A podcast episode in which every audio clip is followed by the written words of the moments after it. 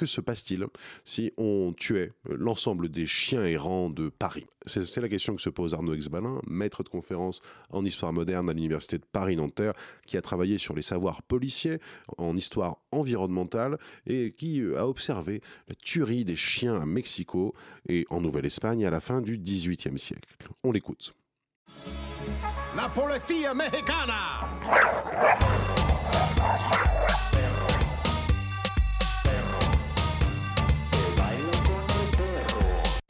Buenas tardes, amigos. J'espère que vous avez le cœur bien accroché parce que c'est une véritable boucherie à l'intérieur.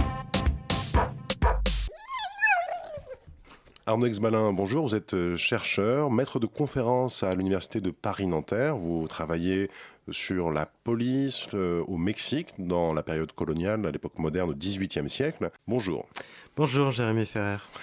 Bien donc, est-ce que vous pourriez tout d'abord nous expliquer quel est votre métier de chercheur, décliner et présenter vos quelques intérêts de recherche ainsi que votre parcours ? Bon, je travaille sur la police, mais pas au sens où on l'entend au XIXe siècle, c'est-à-dire les forces de police, bien que ça fasse partie de mes thématiques de recherche. Je travaille plus généralement sur la police dans son sens ancien, c'est-à-dire sur le bon gouvernement urbain. Et ce qui m'intéresse plus particulièrement, c'est pas la haute police, c'est plutôt la basse police, c'est-à-dire les choses du quotidien, le bon gouvernement de la ville au quotidien. Et notamment, je m'intéresse aux petits objets de la police. Par exemple, le mobilier urbain, les aménagements, les services, et également sur des éléments ou en tout cas des objets qui tournent autour des relations anthropozoologiques en milieu urbain, et notamment aux chiens errants. Les chiens errants, je crois que vous préparez un livre sur les tueries de chiens. Est-ce que vous pourriez nous en dire un peu plus ? C'est un dossier que j'ai découvert il y a de nombreuses années. Je m'étais lancé assez vite dans la rédaction d'un manuscrit que j'avais présenté à mon directeur de thèse de l'époque, qui l'avait rejeté assez vite en me disant que c'était pas sérieux.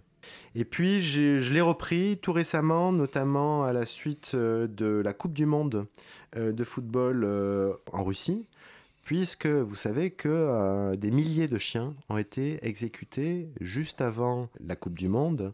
Ils ont été exécutés dans toutes les villes qui recevaient en fait des matchs. Et ça m'a donné envie de reprendre cette tuerie. Alors cette tuerie, c'est quoi ? Ce sont 35 000 chiens qui ont été exécutés en 10 ans, dans les années 1790, donc au moment des révolutions atlantiques. Et ils ont été tués, c'est la caractéristique, à la masse, en pleine rue, la nuit, et surtout hors contexte épidémique. C'est-à-dire qu'il n'y avait pas d'épidémie de rage à l'époque.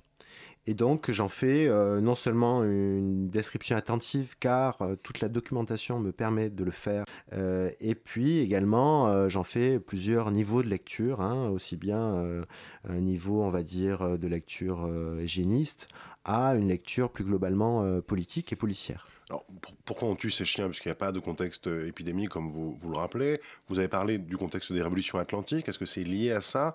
Alors, on tue ces chiens pour plusieurs raisons. C'est essentiellement car ils abondent dans la ville, ils sont trop nombreux, et parce qu'ils gênent la tranquillité publique. Bien évidemment, ça se situe dans un contexte bien précis qui est le début des années 1790, au moment où il y a de grandes opérations urbanistiques à Mexico, comme ça a été le cas en Europe à la même période, un petit peu avant.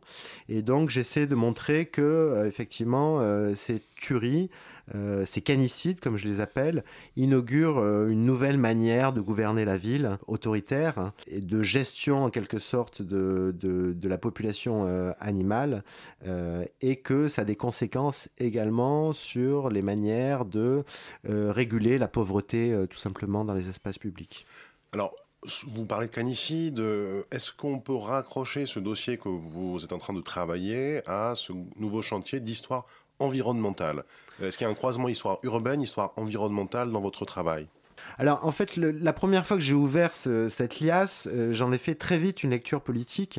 Et puis à force de creuser et à force de lire les travaux d'histoire environnementale... Est-ce que vous pourriez présenter en deux mots l'histoire environnementale pour nos auditeurs ? Bon, alors l'histoire environnementale, c'est un courant historique, en tout cas en France, qui s'est développé depuis peu, je dirais depuis une dizaine d'années, qui s'est surtout attaché aux formes de pollution, mais également de régulation des espèces, mais également des forêts. Bon, je renvoie à toute une série de travaux bien développés, notamment par Fressoz en France. Là, dans le cas de Mexico, il se trouve que au moment où on exécute les chiens, il y a une épidémie, mais une épidémie en fait de fièvre jaune, qui décime environ 10 000 personnes. Et la conclusion que j'en tire, c'est que le fait d'avoir des chiens était une pratique très commune à Mexico, mais également ailleurs, et que ces personnes qui sont mortes suite à cette épidémie ont laissé leurs chiens, qui sont devenus en quelque sorte des chiens sans propriétaire. Donc, ces chiens errants se sont rajoutés aux véritables chiens errants qu'il existait dans la ville, et donc ont complètement modifié le milieu et certainement créé des déséquilibres environnementaux, notamment pour la recherche de nourriture, qui a pu se traduire aussi par une certaine forme d'agressivité entre les chiens, qui a été une source d'insécurité. Et j'essaie de montrer que le chien, finalement, le chien errant, à cette époque-là, cristallise en fait un certain nombre de mots urbains. Vous avez participé récemment à un colloque auquel j'avais assisté sur le roi de justice, et un autre chantier, un autre dossier que vous traitez, que vous aviez présenté lors de ce colloque, je pense intéressera nos auditeurs. Il s'agit des têtes exposées au niveau du tribunal de Mexico. Est-ce que vous pourriez nous en dire un petit peu plus ? Bon, alors ça, c'est une pratique assez commune de la justice criminelle d'Ancien Régime, sauf que au moment où en Europe, il y a une forme d'humanisation des peines.